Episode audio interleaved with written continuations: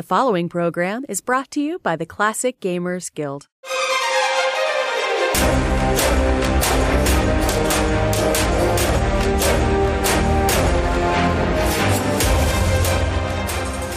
Hello, everybody, and welcome back to the water cooler. I know it's been a little while since we uh, brought you one of these episodes.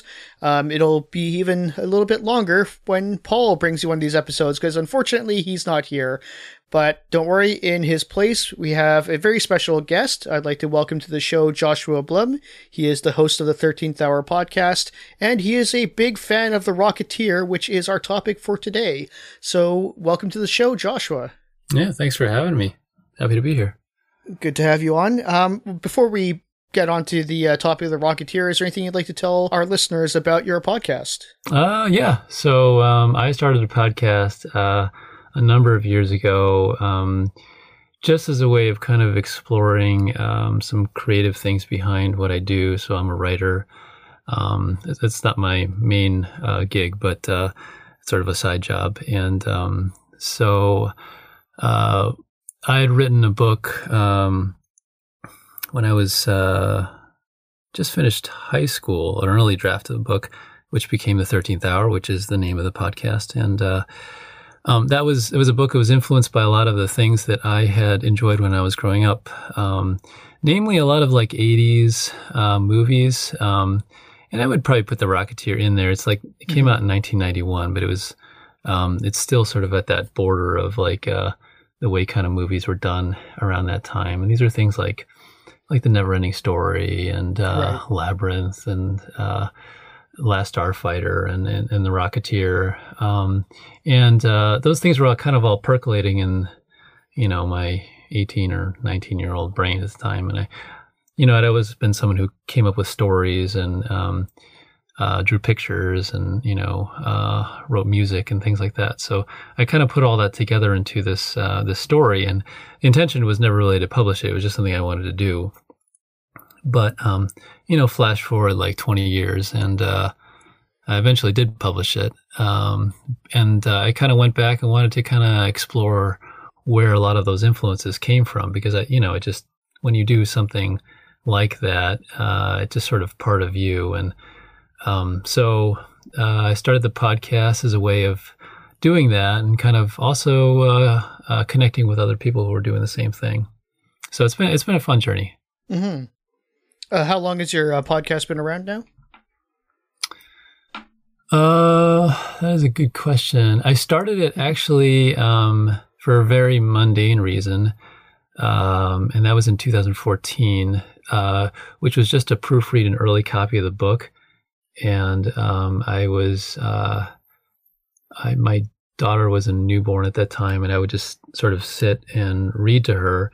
And I figured it didn't really matter what I was reading. Um, she was like a few weeks old, I think, at the time, and uh, so I would read out loud. And I figured maybe I should just tape this, and I figured I could make a podcast out of it.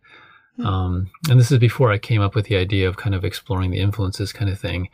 So I, I, recorded the an early draft of the book to like look for errors and things like that, and um, that took 15 episodes uh, of about an hour each. And then, you know, when I was done with that, um, I kind of went on hiatus for a while. I didn't really know what to do with that, the podcast, and then I eventually came up with the idea of like, okay, I'm going to use this to kind of explore um, where things come from and, and, you know, other kind of creative things like, you know, I write music and stuff like that as kind of a soundtrack for the book. So it'd be kind of interesting, I thought, to like, you know, work on a song at the same time, you know, and show the creative process of how that happens or work on a, how I do a picture or, um, I recently gotten into like making little miniature um, figures mm-hmm. from, as characters from the book um, out of clay and then casting them in resin. And so that was a whole thing that I kind of wanted to do.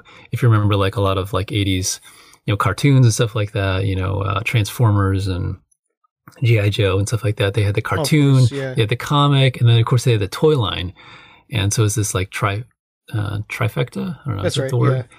Yeah, where um, you have these two, you have these three things, and uh, so I figured, you know, there's there's got to be a toy line, right? and so I just wanted to be able to do it, and, it wasn't really something like, uh, you know, I have to do it to, to to sell. Like none of this is really to like make a lot of money or anything like that. It's more just um, for fun, and, and and there's like sort of a I guess a nostalgia factor built into it too.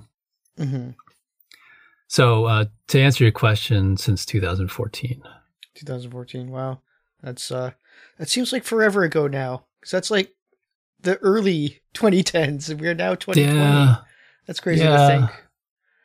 yeah. I think things have gotten you know just from the podcasting side of things, like uh, there's been a, uh, things have gotten easier.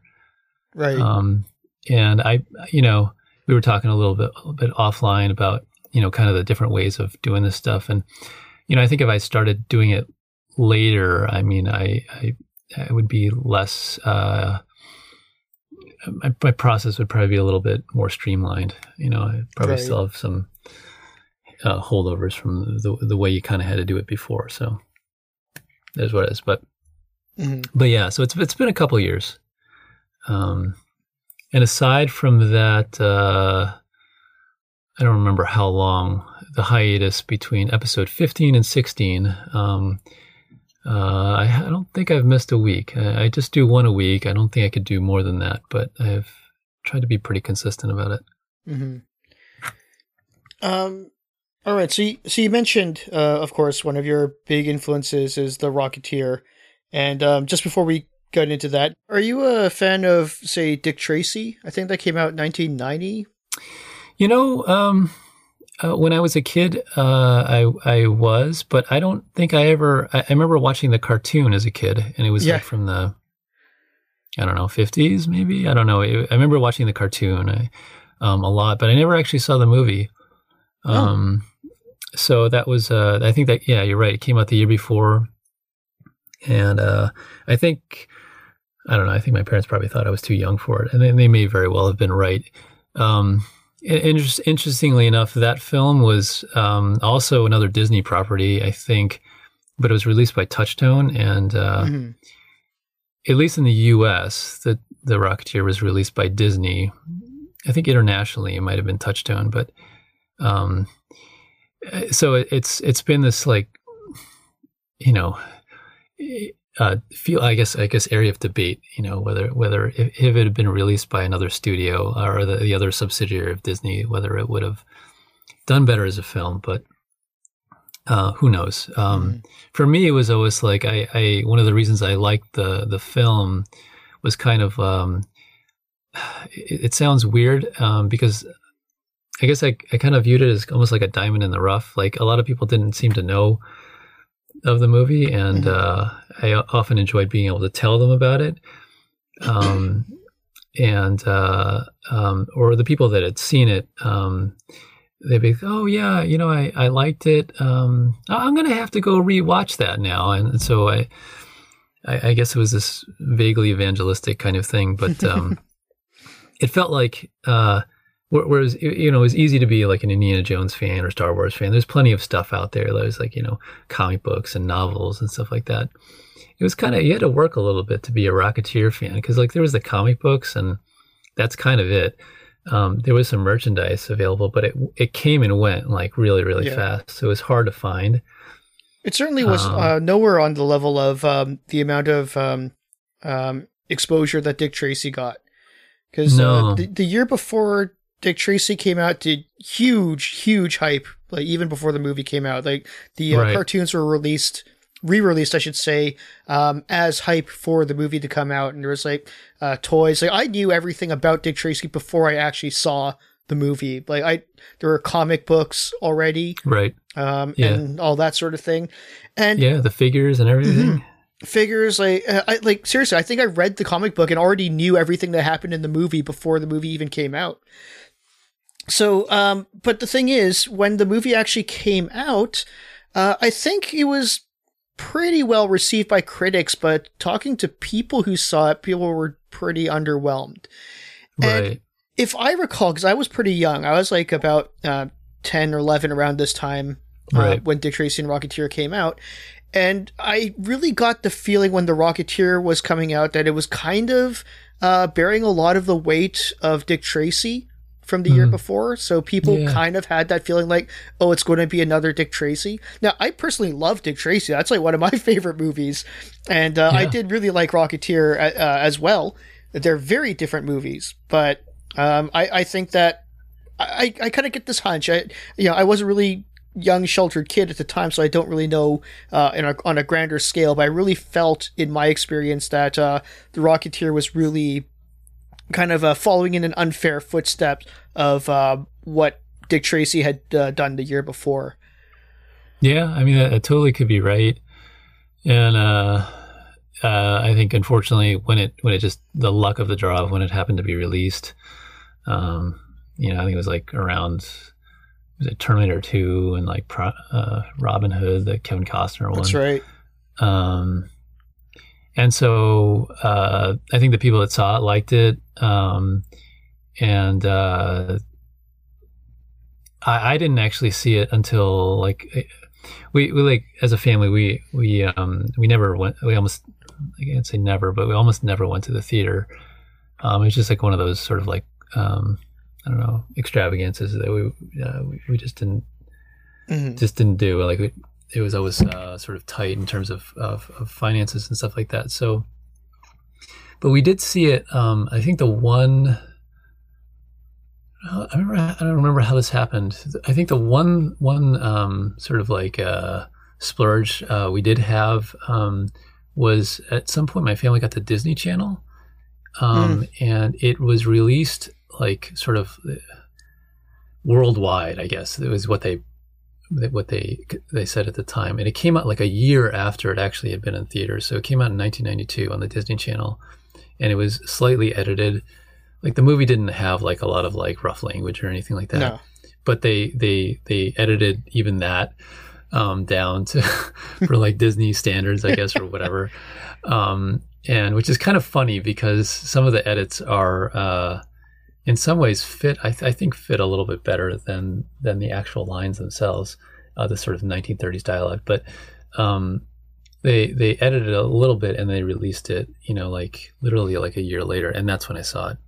Right. And we taped it off the tv and that's the tape that i would watch over and over and over again when mm. i was within a couple years. Like i remember like you know when i first saw it i was like oh i, I like that. And i was about the same age as you were um, and then at some point, maybe a couple years later, I uh, would uh, regularly like uh, we didn't have we're not really allowed to watch TV that often, so I would I would get up before anybody else did, usually like a Sunday morning or something like that, and I would pop in the tape, and uh, from the moment that it came on, like the we had missed the very beginning, so we didn't press record, and so I actually never saw the first I don't know, 10 seconds of it uh, yeah. for a long time. Uh, but from that point on, where the, um, for anyone who's seen the film, the, the film opens with uh, um, an airplane, uh, a GB racer being rolled out of a hangar. And there's this James Horner theme in the background, which um, uh, is sort of like uh, almost ethereal in the way it, it mm-hmm. starts mm-hmm. out, uh, slow kind of piano and then rising in tempo. And from that point on, I was just like hooked.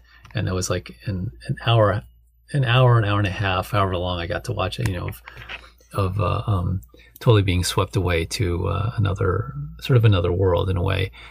Um, and uh, so I used to really look forward to, to that, and I'm not sure why I watched it over and over and over and over again, but I, I did. I really enjoyed it. That's what mm-hmm. you know. That's what kids do, I guess. But um, yeah, it kind of is, especially when uh, a movie like Rocketeers is so perfectly paced, uh, for one thing, and it's just it's such a it just got so much charm and character to it. I think one of the things though that might have thrown people off, and you know, probably reason why a lot of people only kind of watched it once and not again, is that it kind of um uh, for those who don't really know much about it going in, and again, Rocketeer is another movie that I knew pretty much everything that was going to happen before uh, we finally watched it, uh, which was as soon as it came out on VHS for rental. Sure. Uh, so I'd, you know, I'd done the same thing. I'd read all the comics and all that sort of thing. Uh, but I think the people who kind of went in might have been expecting a superhero movie, and right. it kind of really isn't. It, yeah. It's uh, you know, it presents like one because um, you see, you know, it's called the Rocketeer. And you see this guy in a cool suit flying through the air, but it's like it's not really a superhero movie, at least not one as we really consider it today.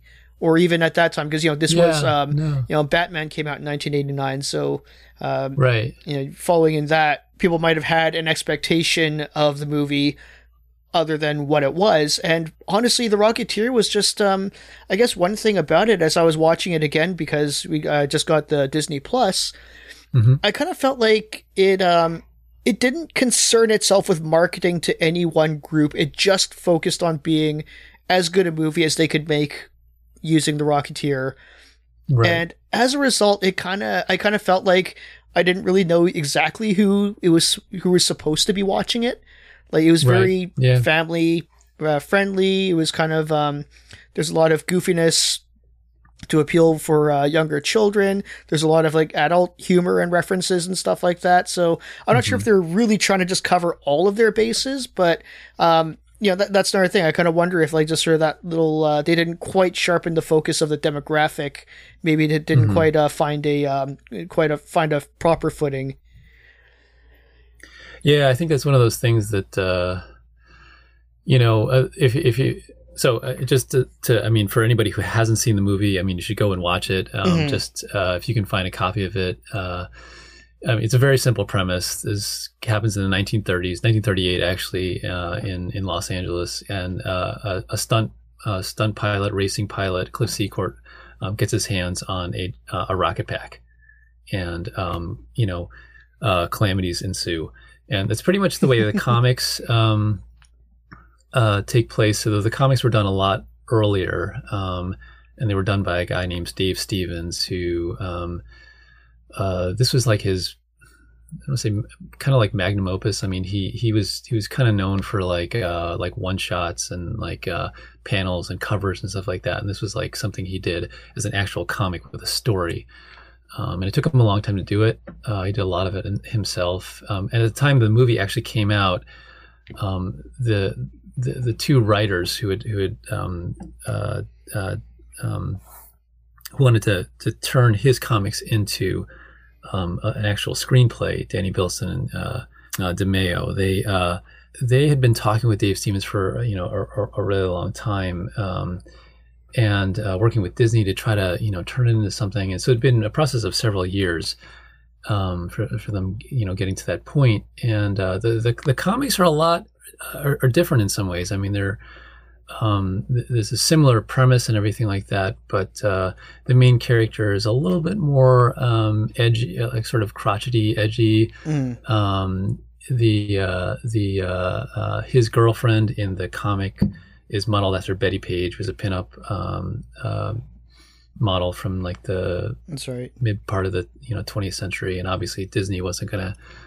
uh, wasn't really gonna have that, so they had to tone that part down and change that. Um, uh, and the story is a little bit different. There's references to like you know, um, like uh, Doc Savage and, and other like pulp uh, era uh, characters um, from uh, that the era of kind of when the movie was going to be taking place that, that Dave Stevens had read as a kid, you know, and wanted to kind of call back to. Um, and uh, so it, it's it's slightly different. Um, and uh, so I think the movie kind of took that and, and made it a little bit more um, accessible because the comics were really hard. They were really hard to find. I, I had a regular Mhm. ritual um, as a kid.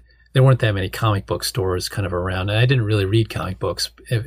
But if I happened to find a comic book store, I often would go in, and uh, I often kind of wished I, you know, I was a fan of like Batman or like Superman or something like that because it would be really easy to find stuff. Mhm. But I was a fan right. of the Rocketeer, so I'd go in and to the R section. I always did the same thing. I would go in um, and I'd go to the R section, and if anything, like they usually were no comic books, and because they were published by so many different like um, publishers over the course of like I don't know a decade or more, I think um, it was often hard to find the comics. Um, and uh, sometimes I would ask, like, you know, do you have the Rocketeer? And they, and usually the person behind the front desk would be like, oh yeah, you know, that's such a great book. Um, but often they wouldn't have it, uh, or they would have like, they would have like something like the, there was a, um, uh, like one of those uh, movie comic adaptations Mhm. you know, the, like when the movie would come out, they would do like a uh, a comic book for it, and it usually was Yeah. like it usually wasn't that great of a comic book, but it was um, you know it was something that you could take home, kind of like those movie novelizations that would come out around the same time. Yeah. Uh, did it have a novelization? It did, It yeah, did, okay. it did, yeah. And so no, I've, um, uh, I, I definitely read the comic because I actually read Yeah. that before even seeing the movie. Uh, and yeah, I don't remember too much of a difference between them, but it just it kind of doesn't really have that same effect as uh, watching this world come to life versus Right. that's just standard comic book art. Because you know the funny thing is it it really does capture that sort of comic book feel for a movie, and that's kind of like a good part of the spectacle of it. But when you're reading it in a comic book form, it's kind of like, well, yeah, that's normal, right? yeah, and it's kind of um, I don't know, it's kind of toned down, uh, or kind of like almost you know, obviously the comic's two dimensional, but it, it's even it's even more so. Um, I, I don't know, I quite know how to describe it. The, there's there's actually if you can find it, you can find it on eBay. Actually, um, there's a a, a three dimensional comic, which is a which is actually done by another illustrator, um, but it comes with a little tape, um, which is like a radio show performance of the Rocketeer, but not the movie. It's like the it's like the comic ver- version of the movie. Mm. Um, and if you can find that on eBay, it's actually kind of cool because um, it it actually it, it, it's between the two. Like it's almost like it's more comic booky than the actual comic adaptation, and right. um, not as uh, um, uh, but but not as kind of three dimensional as the, the the movie. So it's kind of like a nice in between. Um, and it's a, it's a it's a good one for for kids. Like I, I tried showing it to my kids, and they immediately like you know like manhandled it, and ripped it, whatever. Oh, but I mean that yeah. that's well, you know, it's it's the kind of like the point of it. Of course, Um, right. I'd, I'd rather them enjoy it, and you know, because they they uh, uh, they've gotten into the Rocketeer as well, which is kind of the one of the uh, sort of a coincidence that we're doing this episode when we are, because I think we've started talking about this like I don't know sometime in the summer or something like that. Something like that. It, took it took a long like while that. because um uh, I actually had no real means of watching it until Disney Plus came around, like Yeah, quite yeah, yeah. recently. So Yeah, but uh, the um, there's an animated show that came out for kids in November. oh, Um, so, so they've updated this the story a, a little bit. Um, there's a, a young girl who finds basically just inherits a jet, uh, you know a rocket pack, and they have a few scenes from the uh, the uh, where where they show the the um, the original Rocketeer in there. So she's like the great granddaughter of of Cliff Secord, I think it is.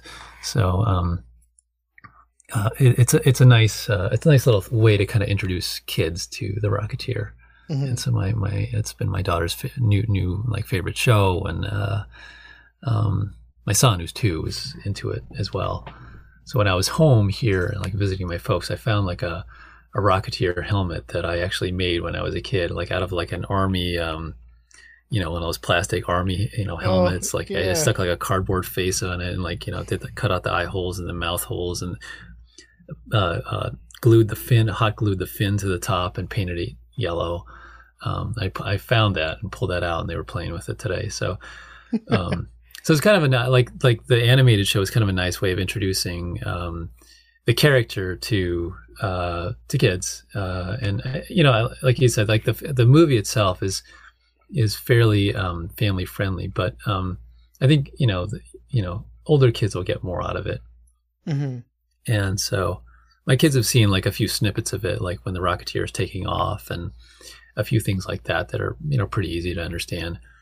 Um, uh, but I think though, you know, I'll wait a couple years before they like actually watch the whole thing. I mean, I think, and I think you're right. Like it, it was one of those films that didn't have like a, a built-in audience necessarily.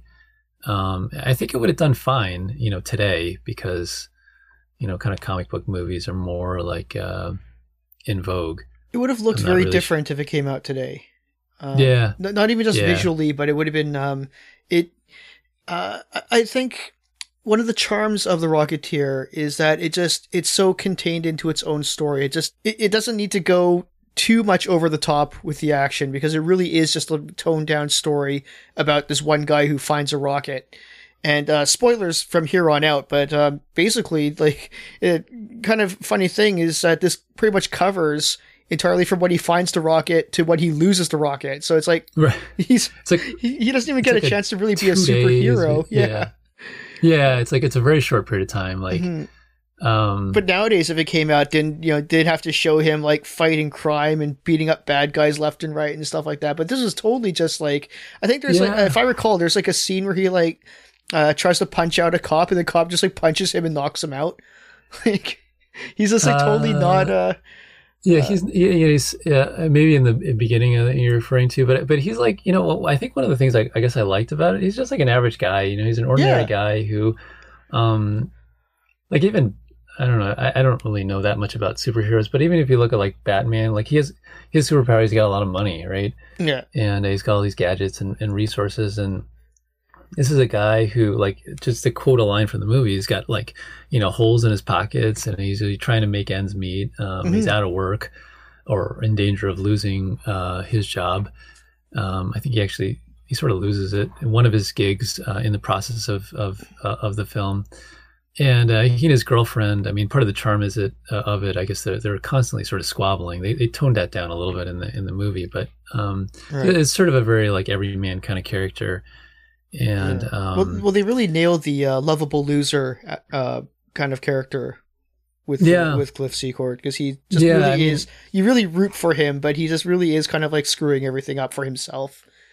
yeah, I mean, even if you think about like um, the uh, uh, there's a couple scenes like uh, many many of the the scenes where he has the rocket pack and he's supposed to be doing something heroic, he sort of bumbles his way through it. Mhm. I mean, it still works out for him okay, um, but he uh, it, it it's not um, it's not a polished sort of thing. Like uh, uh, just one example, like uh, he's often it, it's interesting. Like they um, they often will show the Rocketeer with a handgun um, in his hand, obviously in his hand, but um, they often that's often like you know drawn in covers and you know people draw art and stuff like that. He managed to snatch one up um, from one of the uh, the. So another spoiler alert: there there are uh, Nazi paratroopers Yes. in, in the film in the end. So uh, if you haven't seen it again, you know uh, you know 1938 pre World War II, at least for the U.S. Um, but uh, the uh, he manages to uh, get a firearm, but he, he loses it in the span of maybe a couple minutes. You know, Right. and for all the the the I guess the hype and posters that show him holding a, a gun because you know I guess a, a superhero has to hold a gun or whatever uh, or some kind of weapon. Yeah. Um, it gets knocked out of his hand like almost immediately. Um, and I think even his uh, when he takes off, um, most of the time when he flies the actual rocket pack, um, it's you know he's uh, basically one step away from killing himself the, Mhm. the the entire time, you know, crashing into things and, and, and that sort of thing. So I mean, it, it's it's you know it's fairly relatable, I guess, his sort of haplessness and, and also kind of maybe na- naive, naivete and Yeah. uh, sort of. But on top of that, you know, he's there's he is a very lucky character. And he's uh, there's got a lot of pluck, you know, so he's a very kind of likable, I think, character. Yeah. I found him a little less likable in the comic, but um, the the original comic because he's sort of more uh, grumpy, I think. Um, Right. Even but even there, like I think he's he's he's a very uh, likable character overall. Well, one thing that I kind of uh, start to wonder uh, watching it the second time uh, more recently was the because, like you said, he it takes him a while to really kind of figure out how to use the rocket pack, Mhm. and um, you know.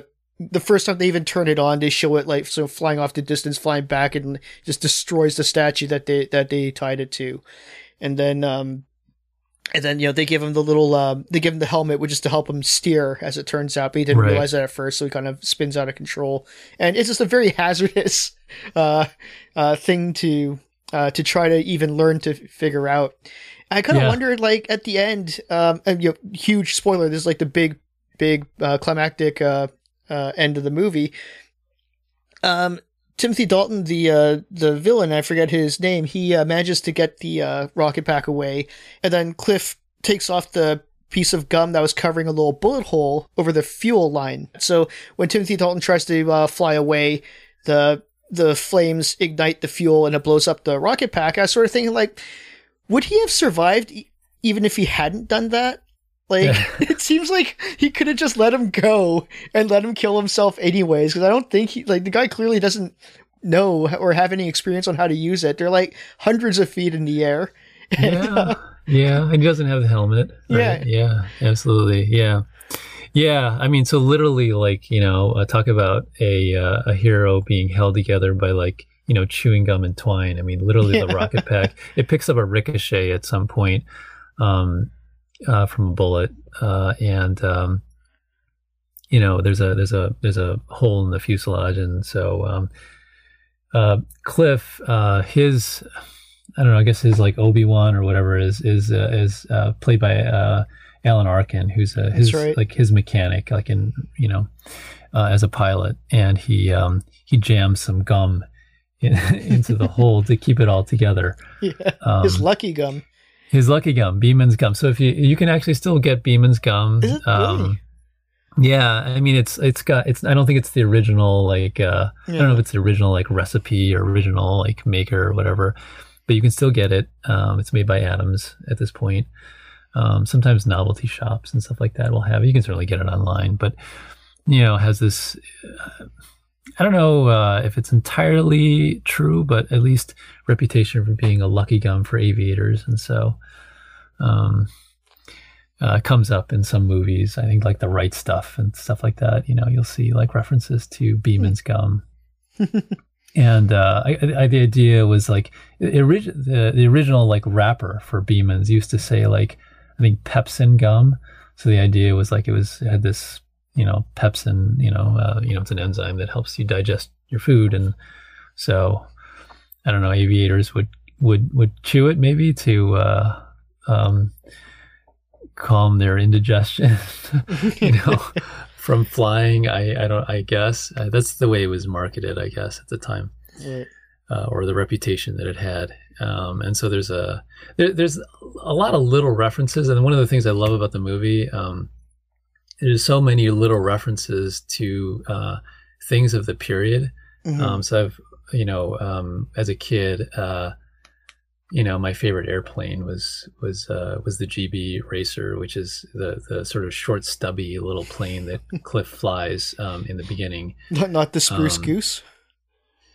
Uh, so the, the yeah, right. No, no, no, not, not the uh, the, uh, the not the one he glides, you know, but the the actual the racer one that he he flies and then crashes actually um, shortly afterwards. But uh, it was this racing plane in the 30s, um, and uh, and there's so so if you kind of like like the, like that sort of golden age of aviation, um, there's so many. Uh, great planes to see in there too. Like, and I think like you had mentioned, the movie would be different. if It had been done today. They probably wouldn't have used real planes.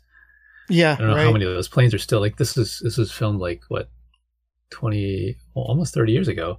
So, um,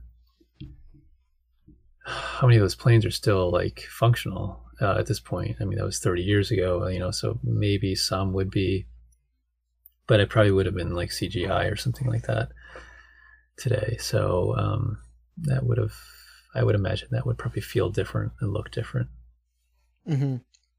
uh, than something that was, you know, all those planes were actually flown uh, in in the air making the movie, and that's uh, just a you know kind of a very different kind of thing. But anyway, there's all these little snippets of like um, slices of life of you know what what it might have been like uh, for Cliff and Jenny and these other characters living their life, you know, pre World War II.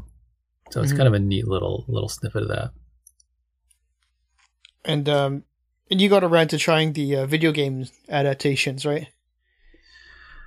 Yeah, so so the movie, like it's like my probably my favorite movie of all time. Uh, the the video games are, man, those those those those things are those things are so bogus. I mean, yeah, I as I always wanted to like them. Yeah, really, what systems really did they come out for again? So they came out for the NES. Okay. Uh, and you know the Rocketeer has a one of the great things about the Rocketeer is this is the soundtrack. So it has a great soundtrack. Mm-hmm. Um, I, I, have it on my phone. Listen to it all the time. Uh, it's unfortunately really hard to find the actual soundtrack now. Um, but none of the games have it, and it, it, without it's like one of these things where the music is such a part of the the experience that without it, you really kind of like you just notice that there's this absence. It's not that it's necessarily bad; it's just that there's a a hole that's that's not there. Um, and a lot of other Nintendo games have struggled with that. Like you know, uh, it's not like it couldn't have been done, like with MIDI or whatever. Um, it's a very simple uh, melody um, to even include, but the, uh, the, the NES version of the Rocketeer is an incredibly annoying like chip tune. Um, uh, I, know, I struggle to even call it soundtrack, but it just sounds like a bunch of noises repeating over and over again. Right. And uh, you you start out um, as as Cliff running around. You already have like the helmet and the outfit and everything like that, but you don't have the the rocket pack, and you have no weapons, and you're being like you know assaulted by various goons and stuff like that. And the only thing you can do is punch them, but you have to. But they're shooting at you, so the only way you can you have to duck the punches and get sort of inch close and close enough to like punch them in the groin basically. and all the while, like when you move, you move forward. Of course, you have to stand up. So you get shot, you duck down, punch the guy in the dong, and then if it doesn't go down, you have to do it again. And so your life meter goes down and down. It's a very frustrating game to play. um, and when you finally get the jetpack, you of course need fuel for it. So that was another thing in the movie. They totally like uh, dismissed the fact that there would be a limited fuel supply for this thing. Um, they they kind of pass it off as like, right. well, it runs on alcohol and stuff like that, but um, it's total like flight of fancy, basically, um, pun intended. And um, in in the video game, they try to be more real- realistic about it, but it totally the gameplay totally suffers because you can only basically do like little like um, I don't know what you want to call them, like it, like little hops, basically, and then you're running out of fuel and uh, you're also running out of ammunition constantly. So again, a, a nod to realism, um, but it just doesn't always make for great gameplay. So if they if they could have made it so you have unlimited like ammunition, unlimited fuel uh, for the jetpack, because he seemed to have unlimited fuel in the movie. Yeah, um, it probably would have been a more enjoyable experience. Right. So that was the NES version, and then they had a um, a PC version which you can actually play um, uh, on online. Uh, it's like one of these like play a DOS game in a browser kind of thing, which right, it, right. which it, it, does work, though it works better if you can uh, like emulate it through DOSBox or whatever. Um, so the PC version is a weird one because the so the actual one that came out for the PC w- made an attempt to be kind of like the comic book that Dave Stevens drew, but kind of also like the movie. Um, the and there was a port that came out for the Super Nintendo, which was a little bit different. So they the Rocket Pack was was more along the lines of the one that was in the comic book, not the one that was in the film, and they lengthened parts of it. Uh, but the the one for the PC, as far as I can tell, um, is fairly like self-contained. It's like four or five levels, um, and they're like almost like little mini games. It's I've I don't know. I find it quite frustrating, but the graphics are quite they're quite good, I think, for the time. Um, but it's just the controls are like really awkward. Um, so there's a like a couple different levels. There's like a like a, almost like a rail, not rail shooter, but kind of like a a target practice one where you're shooting random rocket men and there's like a side scrolling one where he's flying through the air and you're shooting things and then there's a flying one where you have to fly fly your uh, fly racer around uh, pylons um, and a few others like that. It, so it, it it feels like kind of like a bunch of like mini games all kind of put together. Mm. Um, the funny thing is, like when they, sh- as I mentioned, like the Rocketeer is often holding a gun in like the advertising kind of stuff. Right. For whatever reason, I don't know if it's because a Disney movie or or game or whatever, he's actually holding like, believe it or not, a super soaker, like you know, the water gun. Are you serious? Yeah, yeah, yeah. If you look at the, I never saw this. Yeah, yeah. It's it's. I can if I can capture an image of it, I'll send it to you.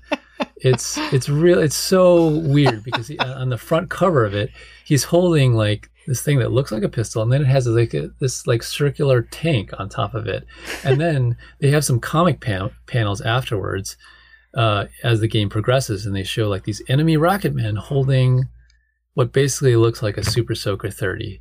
Totally, it's like, and that's when those things were popular. Did they? I don't know if they what they thought. Like they looked like Space Age or something like that. Uh, or that's the and, and, and they, I think they even say it's like a German blaster or whatever. I don't know. It's just so it's just sort of a funny thing. But uh, but the actual PC version, um, I think they tried hard to to uh, make it a good experience. There's like you know voice acting and everything like that. It's it's not bad, you know. So I think they they tried. Uh, it's just like a it's kind of like a difficult game to play. And I think if you play it with the expectations that you would have for a game now, obviously it's going to fall short. But I think if you if you kind of I think I think you guys had talked about this in, in one of your episodes. Like if you kind of like you know, uh, kind of pretend what you would expectations you would have like in 1991 or whatever playing one of these things, I think mm. it goes a little bit better. Right. It's still hard as hell. I think to control. I think frustrating.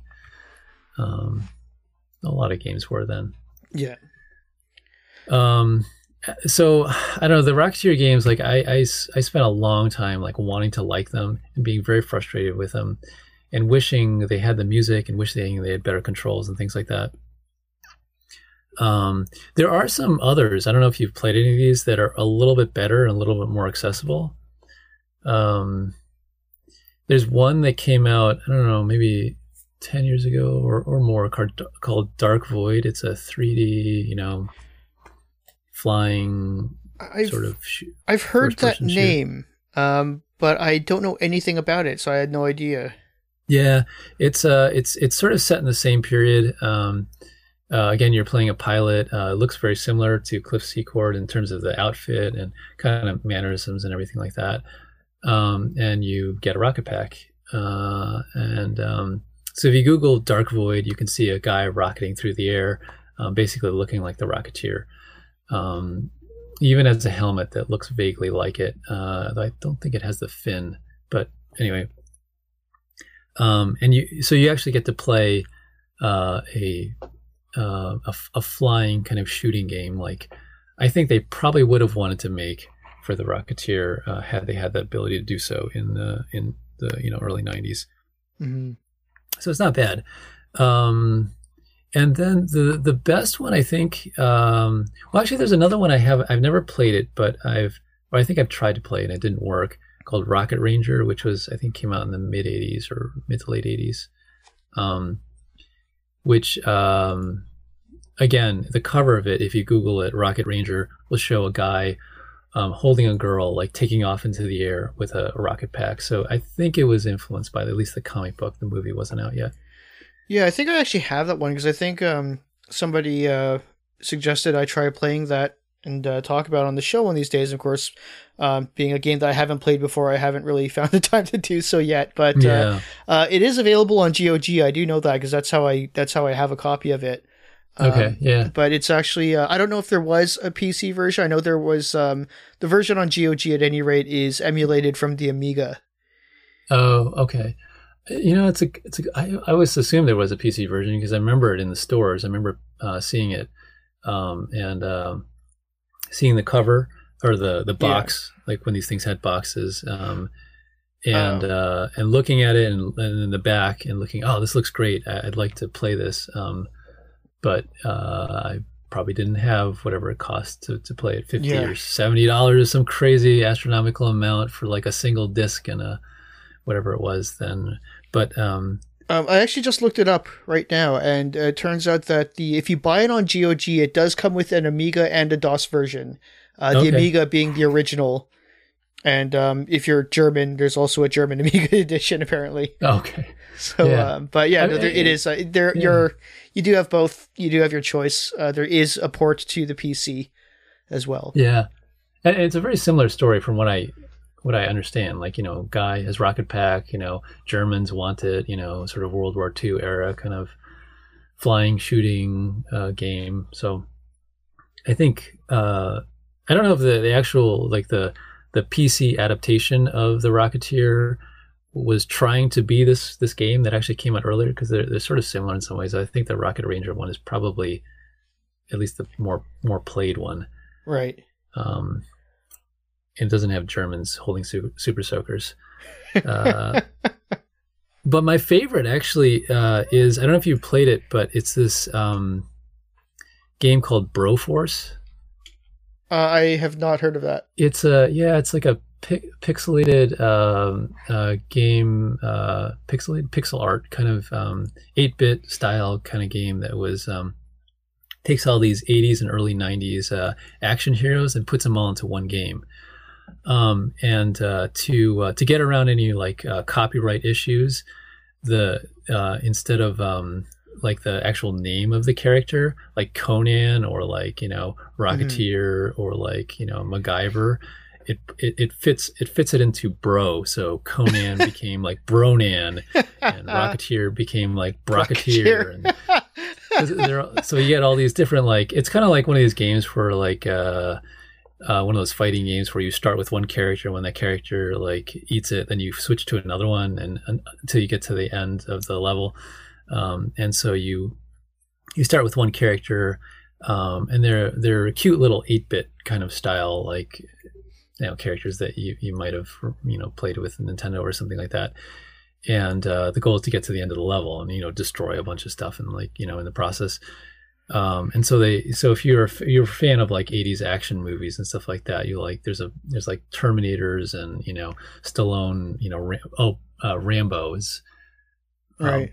Brambo or something like that you know? Ram- and it looks just like the character but you know. So it's like it's like um and there's a there's a like a lot of like you know 80s kind of like references you know get to the chopper and all that kind of stuff thrown in Ah, yeah. with uh with like a um synth wavy like uh heavy metal kind of soundtrack that goes with it. So it's a great it's like a lot of fun. It's a very casual kind of game. It's a game you can play with other people um, but there is a rocketeer uh in the game and uh you know he has his rocket pack and um so it, it's like one of the few i think uh games where the rocketeer has actually done some justice some level of justice Mhm. uh, even though it's not an official Rocketeer product. So, uh, Mhm. yeah, the, the games are they're an experience.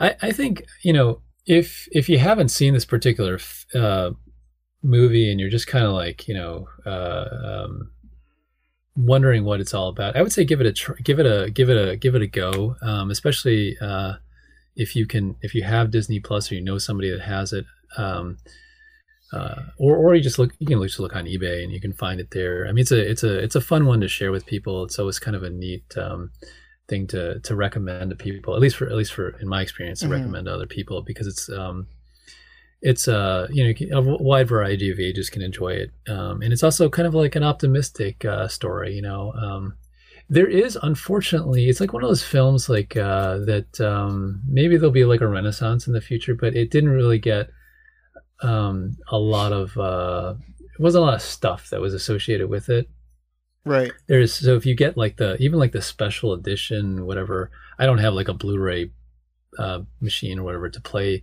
play but the the blue like even like the special edition blu-ray doesn't come with anything really aside from the actual movie Right. um, so there is like there are a few other things you can look at. There's a um, a little documentary, like a 30 minute documentary, uh, you can look up on YouTube called like Rocketeer Excitement in the Air, which I think was like somewhat like behind the scenes um, uh, thing. It was it was actually hosted by Bill Campbell, who's the lead in the Rocketeer right. um, and uh, it's it's kind of like a fun little thing about real life, like Rocket Man, like re- what a real life jetpack would look like, as well as some uh, stuff about uh, early aviation and behind the scenes making of it.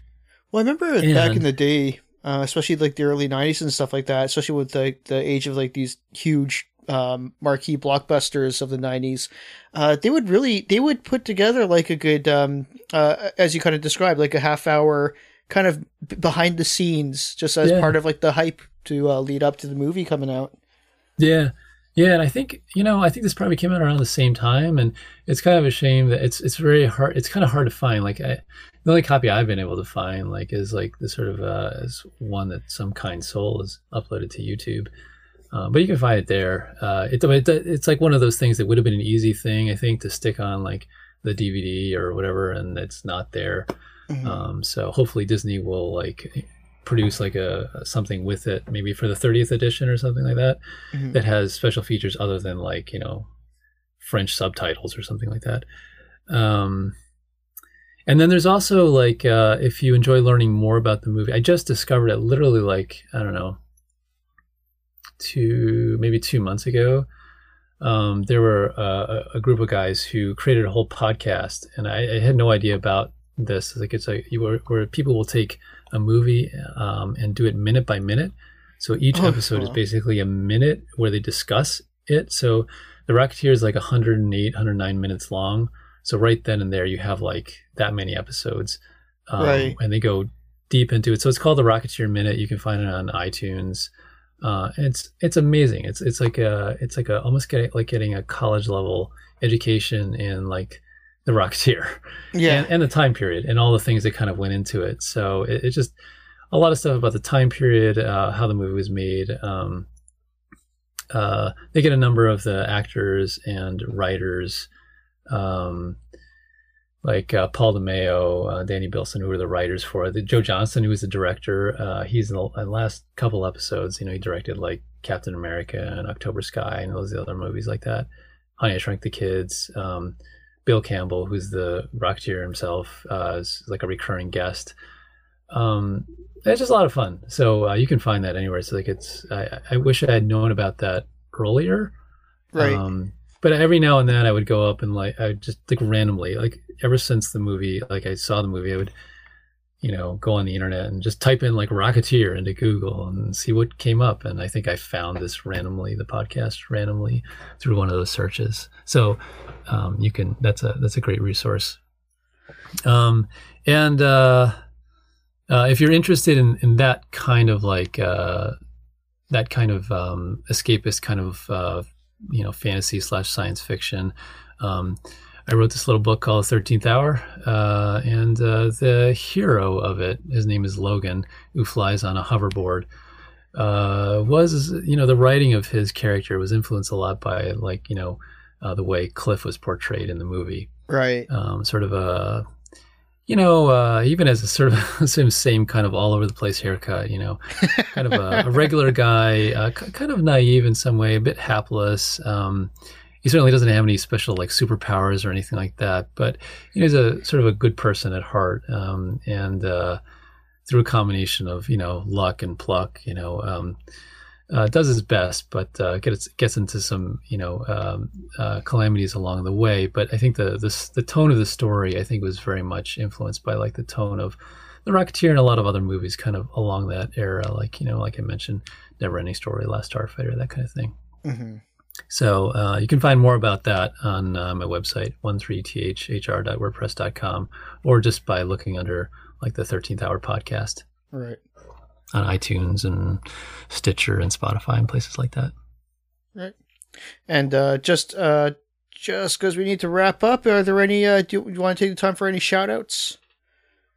Aside from the ones that I've mentioned so far, um, I would say, uh, you know, if you have small children, um, there is a Rocketeer um, animated series that you can watch uh, on Disney Junior. Uh, and that there is one, I had no idea what this was. Um, I, I, didn't understand what Disney Junior was and what all this was, uh, you know, a couple months ago. But I'd heard that there was a Rocketeer animated series. I was like, oh my god, that's, that's amazing! There hasn't mm-hmm. been any Rocketeer content created in the last, you know, almost thirty years. So, yeah, got to right. check it out. But you can watch one free episode on on the on the web. I guess it's the sort of thing you have to like subscribe to, pay for. I still don't really understand, to be honest with you. Is it part of Disney but, Plus? No, I don't no? think so. I don't have Disney Plus, but I don't think it's part of that, which is very confusing. Um, but you can actually, just like you would buy other shows, you can buy each episode individually, or you can buy like I bought the whole season like on right. Amazon.